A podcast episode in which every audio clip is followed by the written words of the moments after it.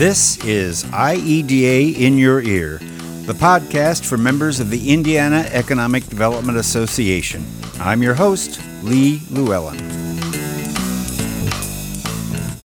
Indiana Municipal Power Agency is a not for profit power provider that serves the electric needs of 61 communities across Indiana and Ohio. IMPA supplies its towns and cities with low cost, reliable, and environmentally responsible wholesale power, providing some of the Midwest's best electric rates. As a not for profit agency committed to supporting its members, IMPA also provides various services beyond power supply, including economic development opportunities. IMPA's Economic Development Rider is a valuable tool for IMPA member communities to encourage the growth and success of existing companies and their service territory and to attract new businesses to their area. The ED Rider's discount combined with low cost rates makes IMPA's public power community some of the best for economic growth. For more information about the ED Rider or any economic development opportunities offered by IMPA, please contact Victoria Rossfrost at victoriar at impa.com. IMPA is proud to sponsor this podcast from IEDA. In 2016, the Indiana Housing and Community Development Authority, IHCDA, in conjunction with Patronicity, established the Creating Places program, a place based crowd granting activity. The goal of the program is to, is to assist Indiana communities in funding place based projects that highlight and improve upon a community's identity and strengths. Joining me on this podcast are Meagan Heber, Placemaking and Environmental Review Manager with the Indiana Housing and Community Development Authority, Bridget Anderson, Vice President with Patronicity, and Marce King, CEO of the Owen County Chamber of Commerce and Economic Development Corporation and an IEDA member. So I want to thank you all for joining me today to talk about the Creating Places program. So I want to start by introducing the partners in this program the Indiana Housing and Community Development Authority and Patronicity. So, Meagan, I'm going to start with you. Uh, give the listeners a brief overview of IHCDA, the Indiana Housing and Community Development Authority. Yeah, absolutely. Thanks so much for having us on, Lee. And um, great to chat about our program. So, just as IHCDA's name sort of is self explanatory, we're the state agency on housing and community development. We fall within the, Lieutenant Governor's family of business. So, that includes OCRA, Department of Ag, and a few others. And as an agency, we really focus on providing housing opportunities, promoting self sufficiency, and strengthening communities. And we do that through a variety of programs. So this ranges from allocating federal grant dollars from uh, HUD and other federal agencies um, just to build attainable housing um, across the state. We help help oversee rental and energy assistance programs. We even um, provide down payment assistance for first-time home buyers, and we bolster the state's continuum of care for unhoused individuals and families. Um, and then we have this small sliver, aside from all of the, the great housing programming that we provide, um, which is really dedicated to improving Hoosier quality of life and community development. And that's really where I come in with the Creating Places program, which I know we'll get to here in a little bit. Good. Well, that's very good. Thank you very much for that. So, Bridget Anderson, I'm, I'm, guessing that patronicity is probably not known to a lot of our members and our listeners. So, explain what you do. Yeah, so Patronicity was started in 2013, and our co founders really saw the opportunity for individuals to be part of community development as key stakeholders and physically buy into community development projects. So we might have been based in Detroit, but because of the partnership with the Indiana Housing Community Development Authority, we've created this innovative crowd granting program uh, called Creating Places. And so our mission and vision is that individuals should be able to build vibrancy in their communities. And that starts with asking your neighbors in front. So, our crowdfunding platform is really designed to engage and empower individuals to be part of the change in their communities. Okay, thanks. So now let's get into this notion of the, the Creating Places program. And let's talk about how IHCDA and Patronicity have combined sort of your unique assets of both of the organizations to create the Creating Places program. So, Meagan, I want you to start by explaining the basics of the Creating Places program. As Bridget already mentioned, Patronicity hosts a crowdfunding website. And where IHCDA comes into that is we really build um, the legit le- the legitimacy of the program into into the crowdfunding model by um, providing a match grant. So basically um, it's a, it seems like a kind of complicated but it's actually really simple. So 501c3 or c4 organizations or local units of government across the state will hop on the patronicity website. They'll build a crowdfunding campaign with the aim of activating space in their community for a local community project.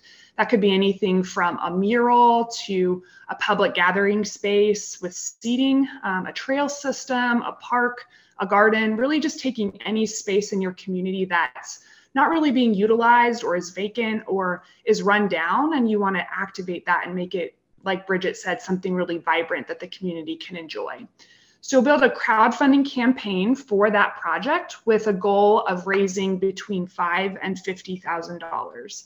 That'll be half of your total budget for the project because if you're successful in raising those funds, then IHCDA will provide a dollar for dollar match.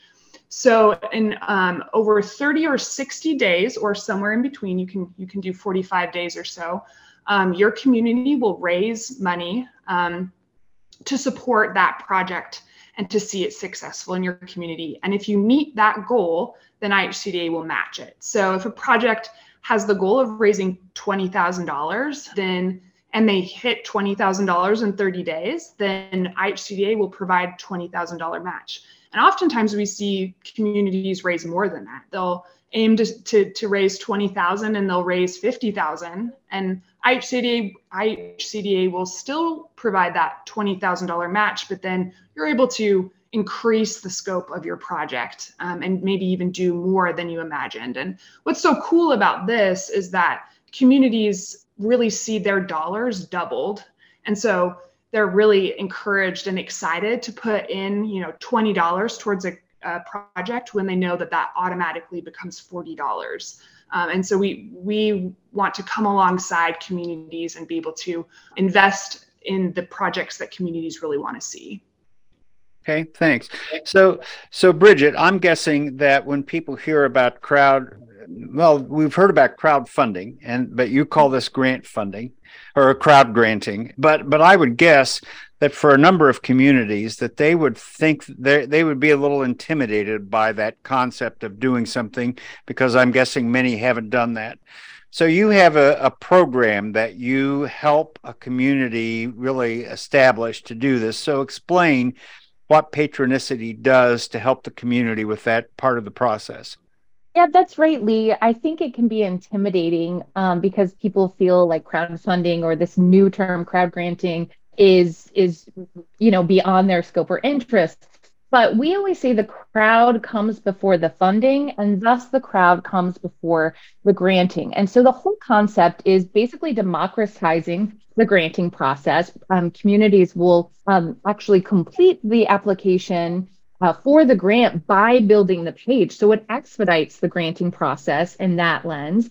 Specifically, in addition to our platform, we are your project coaches. So, our job at Patronicity is to empower those um, individuals in communities and nonprofits to have the skills they need to fundraise. So, what that looks like is we have a strategy guide that breaks down how to ask for money in very simple uh, terms. We also have a resources site that basically shares blogs and guides and helpful tips and tricks to make sure you're successful. We always say our your success is our success. If you fail to raise money, we fail uh, to get paid for our services to some extent.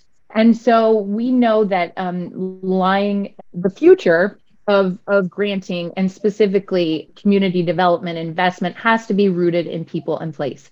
And so, by engaging individuals to take part in the fundraising effort, we know that these spaces are more likely to be used, sustained, um, and our job is really to provide that technical assistance so individuals can make that change and do something quickly because we know when you create that momentum you can continue to build on on the change that you'd like to see in your community. So we we've got your back in the whole process. You don't have to go it alone. And at this juncture creating places has been around for over six years. So we have almost 200 projects from around the state.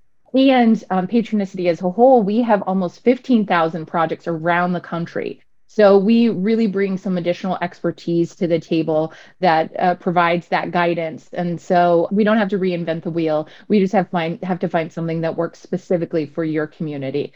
And so uh, we do that in a very personal one-on-one coaching kind of environment. I know from looking at some of your materials that you, I mean, that you really have broken the process down into some very finite and manageable steps. So I think probably for someone who is thinking about this, the concept may seem intimidating, but I really do. When I looked at your materials, it looked as though, again, you have really boiled the process down to some very tangible, manageable steps that helps to a community walk through that.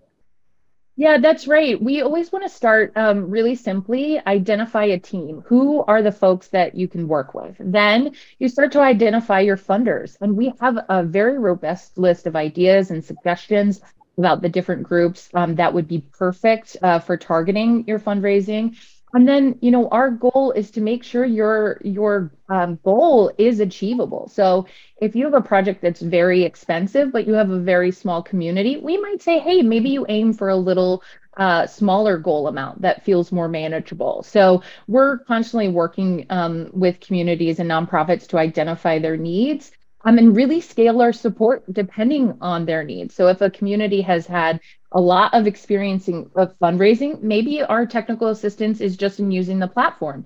If somebody has never done fundraising before, then we really use our strategy guide and some of those helpful tips and tricks to make sure that they feel successful. And then when the campaigns are live, we're sharing those ideas as well. Uh, we're also finding best practices from other projects uh, and, and um, uh, sharing those uh, as an opportunity for people to continue to improve on their existing systems or or their ideas about who to re- reach out to in their community. So we've we've got a, a big list of things um, and resources um, to make it less intimidating and more tangible. Okay, good.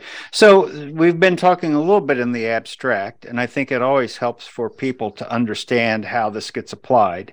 So, Marce King, the CEO of the Owen County Chamber of Commerce and Economic Development Corporation, you know, you use this program to help you launch the Heart of Owen County project. So, Marce, explain what that's all about. Absolutely. So, our project was in a response to a particular decision by our county officials uh, in Owen County, we have a, a rather large LGBTQ population, and uh, each year they would hold their festival on our courthouse lawn. And unfortunately, in a decision to try to eliminate that festival, our county officials decided to come up with an ordinance that banned any festival on our courthouse lawn because it was eliminating the public restrooms from being utilized. So, as economic development, we started looking to see how this was affecting our community. And it saddened me because there was a great divide that was happening. And um, again, just trying to figure out how we were going to be able to pull people together. So, this project came about as a response to that. So, our decision was to focus on well, let's focus on getting some public restrooms, uh, finding a space in our historic downtown or in the heart of our community so that we can go ahead and continue with these festivals. It was at that time that a colleague of mine introduced me to Bridget. And by, by that time, we had already done some background work. We had found a, a, spot here in town that could be utilized for the public restroom. We had talked to contractors. We knew, you know, some ballpark figures on how much that was going to cost. But I'd also like to just bring up that at this point, it was also 2020. So a lot of people just needed to know that are we ever going to get back and have a festival? Uh, nobody knew what the next steps were as far as community development. And so this was a project that needed to happen at this exact moment. So I reached out to Bridget. She was able to uh, introduce me to the entire patronicity process. And I just want to say right here, the process of patronicity is set up for communities to get a win. And that is exactly what Owen County needed. We needed a win to go ahead and to have a uh, new community development project in town, and we needed a win to bring some unity back together to our uh, community. And that's what we did. So, yes, it is a little risky sometimes thinking about you're going to start this new project. And especially in 2020, I was wondering can we actually raise the funds? But that's where Bridget and her team really came beside us. They gave us some specific vocabulary on how to set up the site. Um, if I had any questions, she was there to lead me through it and also encouraging me to think outside the box of different ways that we could continue to pull in different partners and collaborate as we raise these funds. So we started doing that. We put the page together. Uh, the chamber created a shop local campaign. So on Father's Day, anybody who shopped at the local businesses that were chamber members, those chamber businesses actually gave a portion of their profits that day towards the restroom facility project, which ended up, I'll just say, being the highest grossing weekend uh, in 2020 for those local businesses. Uh, we also expanded the project as we started thinking about it to include a mural so we could have some art project there with it. We uh, brought in a local mural artist. We contacted students from the school to come in and participate in painting that. And then again, just thinking through how we were going to sustain this project, we uh, figured out that we needed to have some people maintain it and so we had an organization that was looking to provide some employment for our intellectual and development adults with disabilities. And so they actually continue to come in and maintain our public restroom facilities for us. So we just continue to find more and more ways to bring people in on this project. So it finally came down to the day that we were going to go ahead and launch the project. And on June 12th, we launched it. And 20 days later, our county was able to raise the $25,000 needed, and we were fully funded in 20 days. So my big thing was $20,000 in 20 days in 2020. So I thought that was pretty amazing. that is great. That is good. So, you know, let's stop for a minute and and we were talking before we started recording this a little bit about, you know, why why are these placemaking projects why have they become so important to communities? And and I think probably a lot of our listeners probably understand, but but it is something that has become such a driver of economic development and community prosperity and and the notion of placemaking you know at one time was was sort of an arcane and kind of an obscure concept and now it's become so central.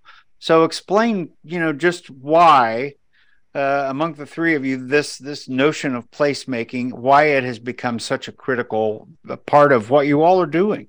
You know let me start go back to you Marce and why this is so critical from chamber and economic development but then I do want to go back to, to, to Bridget and, and Meagan and just how your organizations, you know, came to that as well.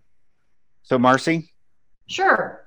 So the project that we had specifically was uh, placed in a very visual place, again, within the heart of our community. So this was something that people would drive by and see daily that people were working on. And again, in 2020, people were on their social media probably more than ever, and they kept seeing conversations about this and seeing different members and different partners within the community coming and working on this project together. And I would say one of the greatest results that we saw from it is that we actually saw some new leadership come up as well because people wanted to be a part of it. They saw this exciting thing happening, and they saw that whether they could donate $20 or they could donate $200, they could be part of what was going to be changing their community. So, Meagan, I mean, obviously, community development is part of the name, but uh, but housing. How does a uh, housing and community development authority, though, end up in this in this kind of placemaking space? Yeah, that's a great question. I sort of just ruminating on it, and I, I really think it comes down to we want Hoosiers to love where they live. You know, that's housing is not just about you know the the door that you step into and the home that you occupy it's about you know where you are when you step out your front door and how you can be connected to your neighbors and you know i think placemaking is really at the heart of that. In, in our mission it says that we want to strengthen communities and i think you can't it, strengthening communities is not just a, a one facet you know we got to provide housing for folks. It's it's really about um, you know providing places for people to gather and and um, bridge divides, um, you know, political, socioeconomic divides, and just provide opportunities for people to come together. And and I, I really think that that's why we started this program and have been so successful. Is you know people people so desire to to meet their neighbors and to be in community. And you know I think that's especially coming out of the pandemic people just had such a desire. We've seen such an increase in demand for this program. And I think that really shows how valuable this is to Hoosier communities. And I think, Bridget, you know, you've, uh, I mean, I think so often, you know, when I'm visiting communities and I'm talking to to local stakeholders, you know, there there are huge wish lists of things. Well, we wish we could get to, and it always comes back to money well, we don't have the money to do this, we don't have the money to do that. And it seems to me that the way you talk about the process and the way Marce talked about the way it happened in Owen County, this doesn't that doesn't have to be the kind of barrier that people think it is. That's right. We know that the local investment can lead to bigger uh, investment um, from other uh, bigger, larger investors right? Um, one of the things we talk about is the typical community economic development approach of trying to find a big manufacturing company to come to your town means you're going to spend a lot of money and you might not have anything to show. Maybe that manufacturing company chooses another location, but people do have a choice in where they live. And if you focus on making the places where people live better, right, better access uh, to quality schools, like Meagan and Marce were mentioning, having local assets like parks and trails, um, then it's easier to draw in the talent that would be enticing for companies, for businesses. And so we believe our approach, the crowd granting model and the partnership with IHCDA, just flips economic development on its head and starts to create that groundswell, right? A lot of Hoosier communities say nothing changes here. This place looks the same. But if you dedicate your time to making small incremental changes and getting, you know, we always talk, our team always talks, pilot is process. If you try something out and it fails. You keep moving on, right? Which is why it's important for folks to have realistic and small, tangible goals. Like Marce said, getting those early wins really creates a domino effect. And and we have seen um, communities come back to our grant program year after year because they've seen the opportunities in their communities. They've developed an asset and they find another challenging space that they can build on. So it becomes much more tangible and sustainable long term since you're not relying on large dollar amounts and you're sharing the investment across your community, which I think is, again, just changing the perceptions that different people have about where they live. I know I am a lifelong Hoosier who has always said, oh, things always stay the same. But if you can really focus on the, the areas that need attention and uh, get the right players involved, which we can help you identify, then it, it can be a real game changer. Um, and we've seen that. And we've even heard really sweet stories where people, you know, now see themselves in their communities in ways they had never seen themselves. Um, and that's belonging and connection that Meagan was talking about, but rooted in very practical ways. We need money, money to fix this thing. Can we drum up the the money we need? And as as Hoosiers, we can often be intimidated to ask for the things we need. But we have data that says that people are more flattered by the idea that they can uh, donate or participate and that people care about their participation. So we're we're really proud of the program and, and can't wait to see uh, who else can take advantage of it.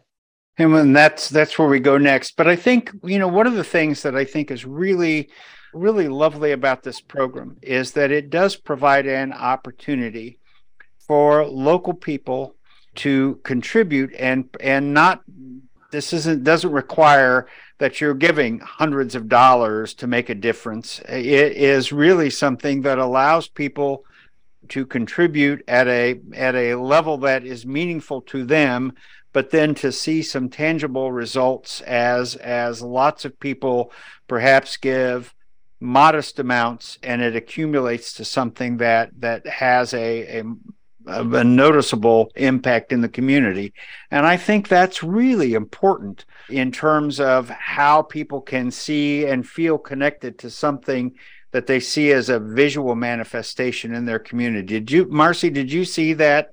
I mean, I think you alluded to that, that people were able to drive by and see the change. And, and obviously they could then feel like they were a part of something much bigger. Absolutely, absolutely, it did. And in fact, even we made sure to use local contractors. So that was important as well, so that everybody saw that we were supporting our local contractors during this project. And then uh, I wanted to mention just thinking outside the box of ways for people to give. Spencer Main Street, we got down to the last $2,000 and our Spencer Main Street said, well, we're going to have sell pork burgers for you, Marce. So they sold pork burgers and people, all they had to do is come buy a couple pork burgers and you're only talking $5, but we were able to get the last $2,000 in one day selling pork burgers. so that's, great. And again, you know, this has a very local flavor uh, I, I, guess, in how this would be applied in, in any community. So, so Meagan, you know, for communities that are interested in participating and moving forward with this, how do they do this? How do they how do they get started? Yeah, it's super easy. uh, the first thing that you can do if you are interested in the program is reach out to me or Bridget. Uh, that's probably the fastest way. And um, you can find us at patronicity.com or IHCDA. Just Google us and or just Google the Creating Places program. That's probably a fast way to find our contact information. Um, and you can just email us. We'll let you know how to get started. The other awesome way that you can get started as well is just go to patronicity.com slash creating places and you'll see all of our currently live campaigns there as well as be able to start your own project page. And once you start the page bridget will get a notification and she'll know boom that's someone is interested in the program, she'll reach out to you and let you know what the requirements are. There are a few small requirements that we got to make sure some of those boxes are checked to, to receive those state dollars. But your project page, like Bridget mentioned, is your application. So once you get that process started, um, once you finish your, your campaign page, kind of have your budget in order and, and have an idea of what you want to do, as well as um, start thinking about some donations you'll submit for approval to IHCDA. We get that process usually within a few days. Me and some other um, IHCDA leadership are able to uh, get that approved, and then you can launch your campaign. So, give me an example, uh, uh Bridget and Meagan. You know, we've obviously talked about um, uh, what Marce has done, but what are some examples of what other communities have done with this project? Uh, just so people get an idea of perhaps the range of things that that people have applied for. I always say it's hard to pick my favorite projects because it's like a picking your favorite children. Um, but I love a project called Ohki Alley in Whitley County in Columbia City. So they took an empty alley, alleyway in their downtown and to honor a local historical fi- uh, figure, Shinzu Ohki, who had one of the first fer- fermented soy factories in Indiana. Uh, they transformed the alley um, by adding murals, adding seating, adding lighting, telling the story of Shinzu Ohki and his soy factory and what it meant to the community. I love that project because tapping into local culture and history is what are, are actually going to incentivize people to not only give because they recognize themselves and their community in this space, but finding a way to engage um, in poly activation is particularly exciting because what can often be an eyesore or just a pass through now becomes a destination. So I love the Ohki Alley project. So if you're up in near Columbia City, make sure to check that out. Um, and then one other project that I think is a really uh, good example of, of asset development is the Leidig Bog that is St. Joe County.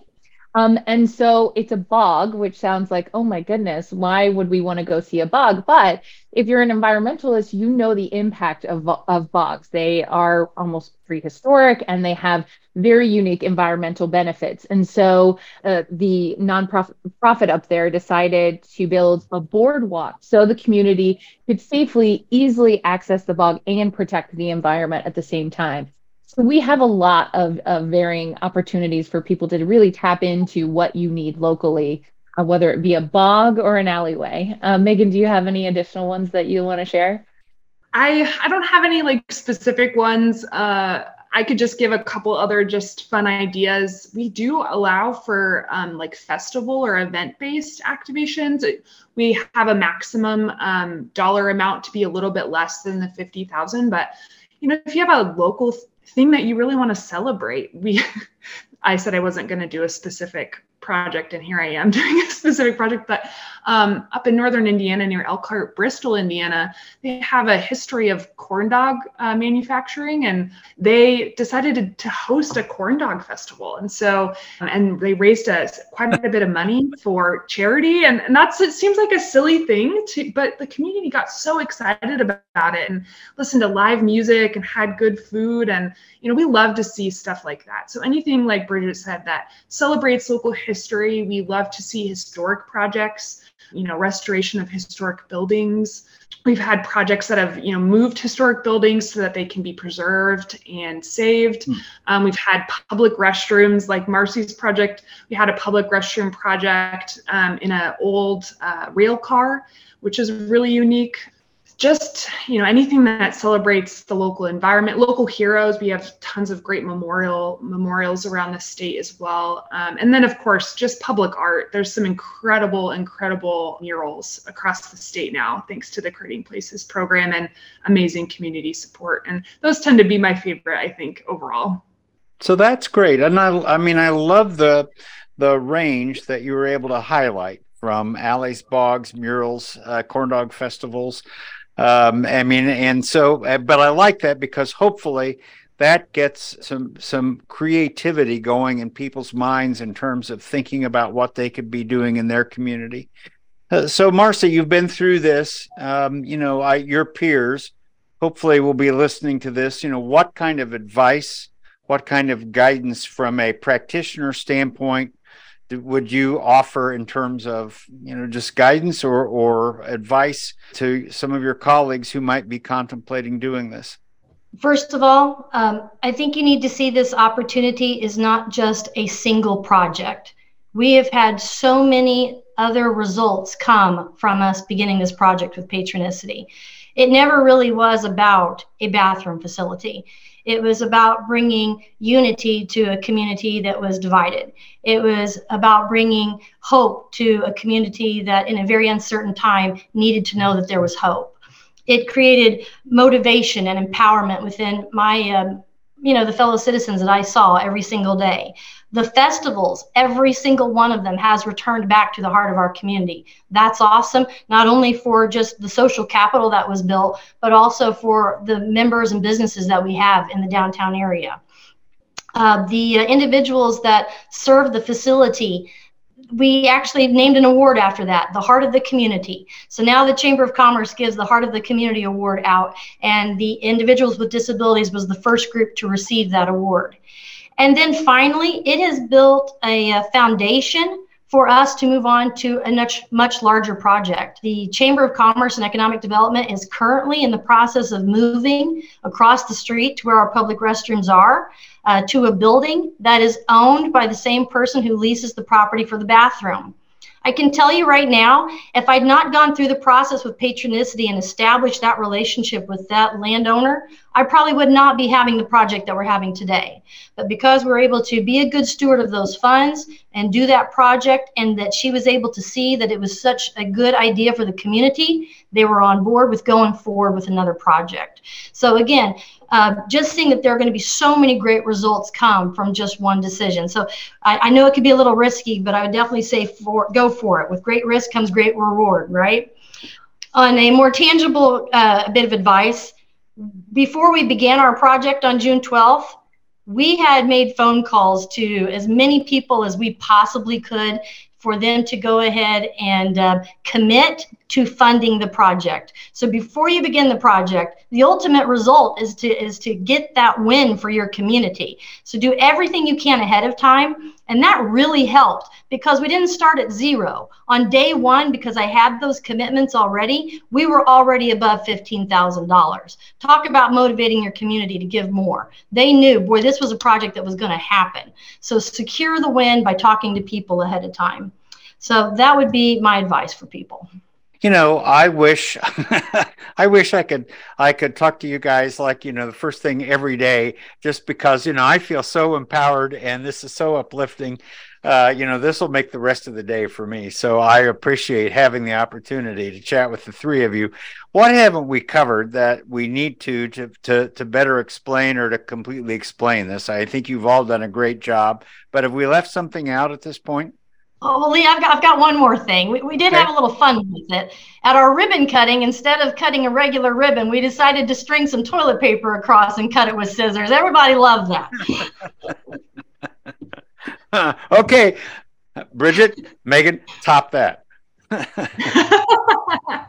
I don't think I have much else to share other just than that this really is a program that's accessible to everyone. You know, we have communities across the state that have 500 people or less who have raised dollars and seen murals and small projects come to their communities. And so my encouragement to anyone listening is, you know, no community is too small or too large. Like we really have something for everyone. And, you know, we would love to, to have a hand in helping you uh, feel empowered and bring some, some new life to a public space in, in your community.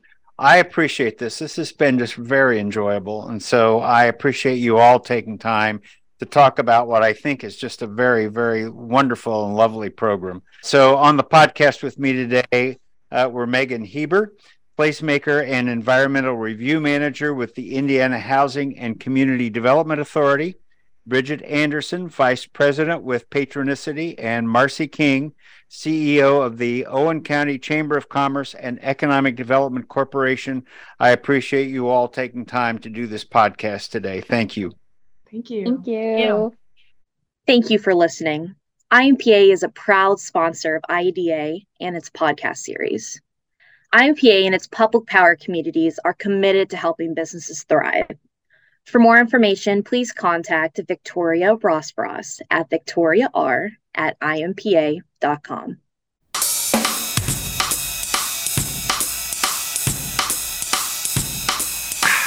You've been listening to IEDA in Your Ear, the podcast for members of the Indiana Economic Development Association. All content on this podcast is copyright 2023 by the Indiana Economic Development Association, which retains all rights to this content. And by the way, the theme music was composed and performed by me, Lee Llewellyn. Thanks.